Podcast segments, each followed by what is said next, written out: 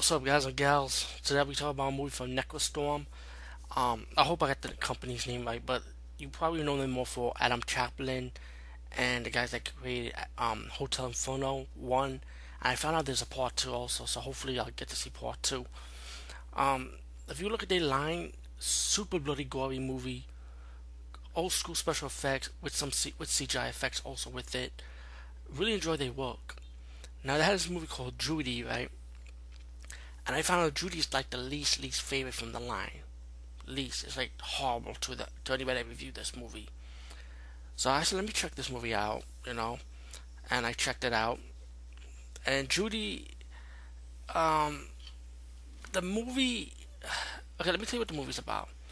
The movie is about a crazy clown woman with her henchmen that don't talk, had a red, had light up eyes, creepy mask, and she carries a box box with spikes in it.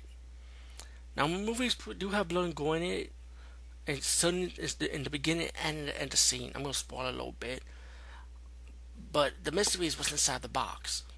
Now, the name Judy is really the name of the dog. So let me tell you how this how this how the woman how this clown woman decided to meet this woman that's surrounded by the car, right? And the clown crazy clown woman tell her, "I know your number." And the woman didn't want to hear it, so she drove off. Now, in the movie, it's gonna be so slow. It's gonna progress with this woman and her dog, spend time with her dog, talk to her mom on the phone and her friend on the phone, and she mentioned she saw this creepy woman, creepy clown, clown woman, you know. Later on, you find out her dog is missing. She's crying and stuff, and even when she was taking a shower, she still had that tear mark on her face. She didn't even wash her face or nothing. I mean, come on. But stuff, stuff, stuff going around the house, like all creepy stuff, like mysterious stuff going around the house. She's wondering, like, how is like, like she had that look in her face, like, what's going on? If you see something changes in your house, something is wrong. You know what I'm saying? But to a lot of people, this movie is okay. To me, okay. First, let me say what I like about it. I like the actors and actresses, but mainly the actresses and the characters in this movie. They're pretty good. They did their job. Especially the lead actress. She was great. You know? The only problem with this movie was the writing, the setup, the execution, and get to the point of it. It was it built up more on mystery and suspense and thriller. That's all it was built up on. But to be honest, let's be real. When we watch a Necrostorm movie, we want to see blood and gore. Come on. We want to see some fast paced shit. This movie does, does not deliver it. We get to the ending, we get to the clown woman and her henchman running into the house.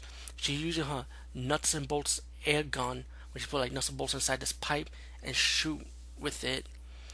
And I, yeah, I don't want to spoil too much though. I mean, even though this is an old movie, but I, I love Necrostorm. You know what I'm saying? I, I love their work, but this one is really a disappointment, man. I was like, damn, come on, Necrostorm.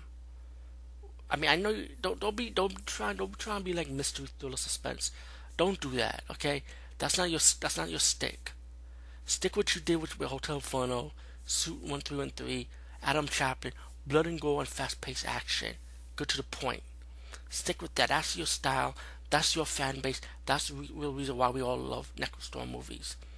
Anyway, Judy, actress actress likable. That's one positive. Of the movie, I thought was crap. Peace, guys, and see you later.